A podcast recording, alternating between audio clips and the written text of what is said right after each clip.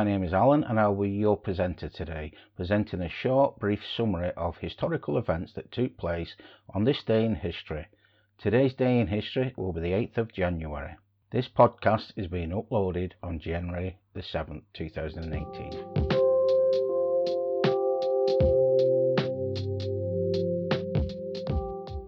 Our lead story today is on the 8th of January 1642, Galileo Galilei died at the age of 77.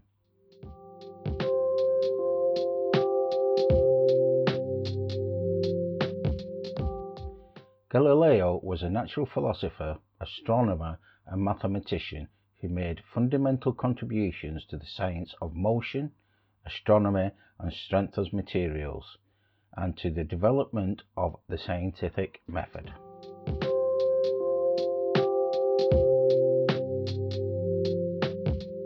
On the 15th of February 1564, Galileo Galilei was born in the city of Pisa in the Tuscany region of central Italy. He was the oldest of six children born to a musician, Vincenzo Galilei. In the 1570s, when Galileo was eight years old, the Galilei family moved to Florence, where he attended a monetary school in Vallombrosa near Florence.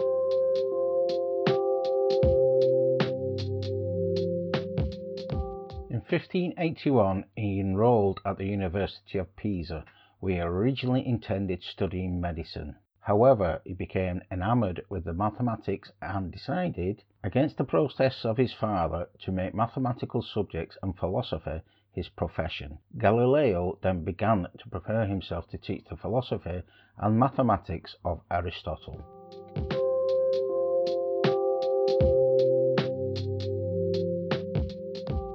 1585, Galileo left the university without having obtained a degree, and for several years he gave private lessons in the mathematical subjects. During this period, he designed a new form of hydrostatic balance for weighing small quantities, and a small treatise, La Bilancetta, the Little Balance, that circulated in manuscript form. He also began his studies on motion, which he pursued steadily for the next two decades.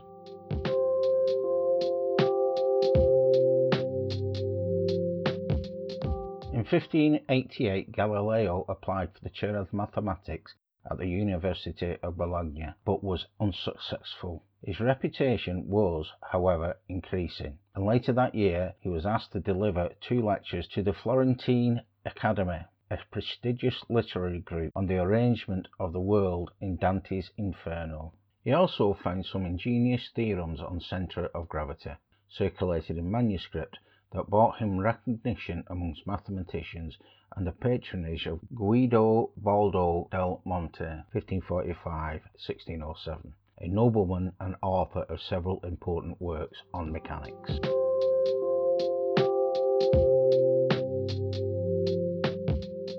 As a result, he obtained the chair of mathematics at the University of Pisa in 1589.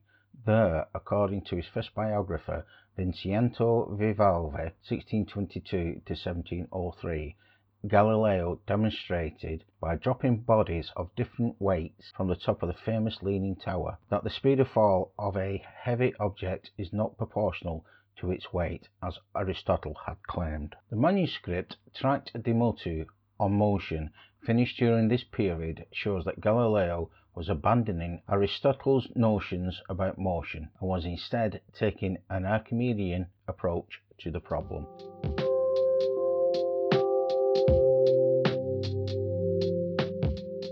However, his attacks on Aristotle made him unpopular with his colleagues, and in 1592 his contract was not renewed. His patrons, however, secured him the chair of mathematics at the University of Padua, where he taught from 1592 to 1610. Also at this time he also sold a proportional compass, or sector, of his own devising, made by an artisan whom he employed in his house.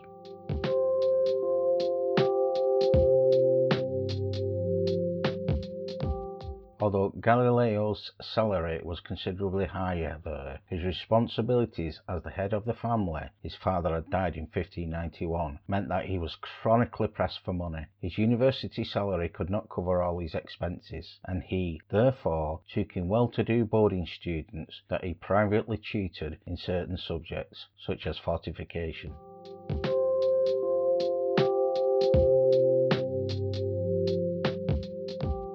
Is possible that because of these financial problems he did not marry, for he did have an arrangement with a Venetian woman, Marina Gamba, who bore him two daughters and a son.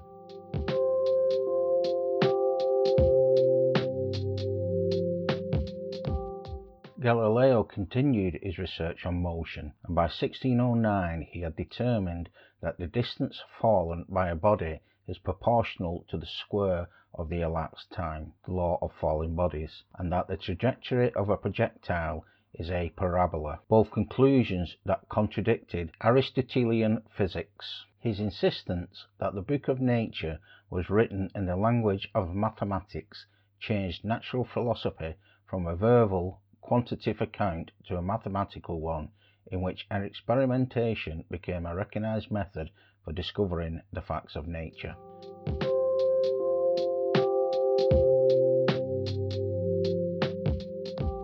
At this point, however, Galileo's career took a dramatic turn.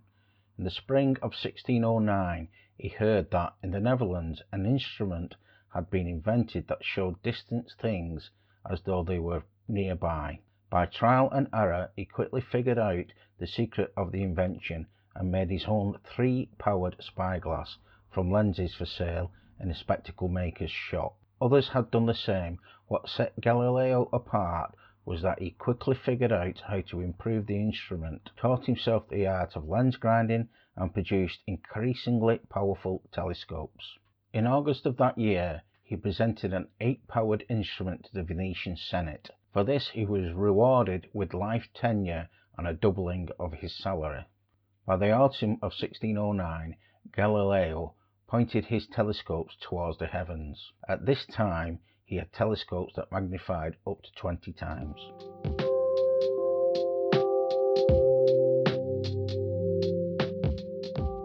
During his studies, Galileo discovered the puzzling appearance of Saturn, later to be shown as caused by rings surrounding it. He also discovered that Venus goes through phases, just as the Moon does. Although these discoveries did not prove that Earth is a planet orbiting the Sun, they undermine Aristotelian cosmology, the absolute difference between the corrupt earthly region and the perfect and unchanging heavens was proved wrong by his discovery of mountains on the surface of the moon. The moons of Jupiter showed that there had to be more than one centre of motion in the universe, and the phases of Venus showed that it, and by implication Mercury, revolves around the sun. As a result, Galileo confirmed in his belief, which he had probably held for ages, that the Sun is the centre of the universe and the Earth is a planet. As Copernicus had argued, Galileo's conversion to Copernicanism would be a key turning point in the scientific revolution.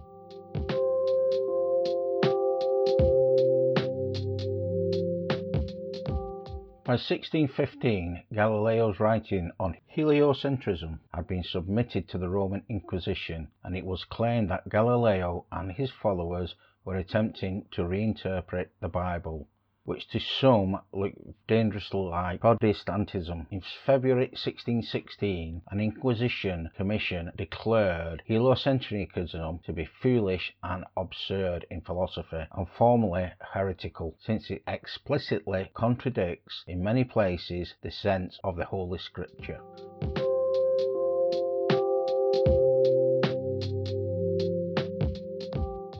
Following this, on Pope Paul V's instruction, Galileo was ordered to abandon completely the opinion that the sun stands still at the centre of the universe and the earth moves, and henceforth not to hold, teach, or defend it in any way whatever, either orally or in writing.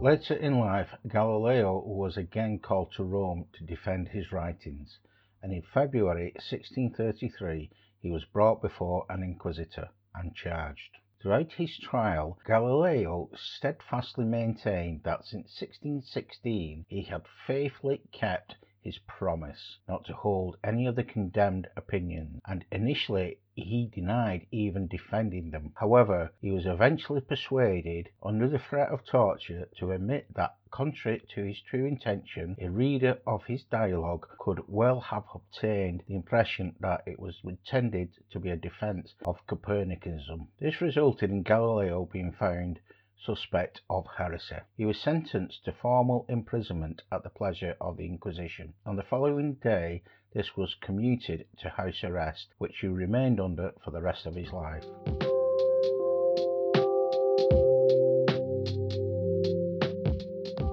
On the 8th of January 1642, aged 77, after suffering fever and heart palpitations, Galileo Galilei died.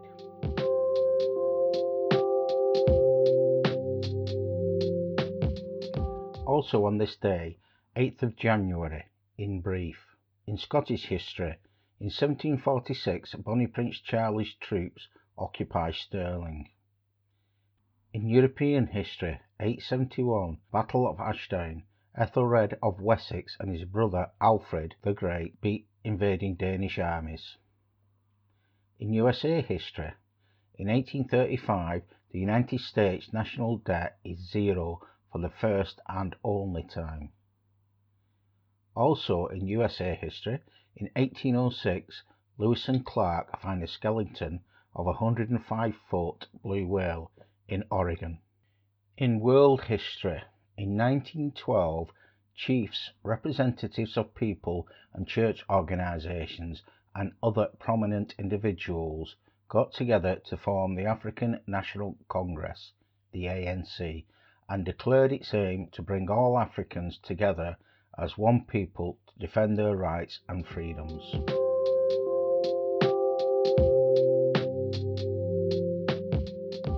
And that concludes this episode of This Day in History. Thank you for listening.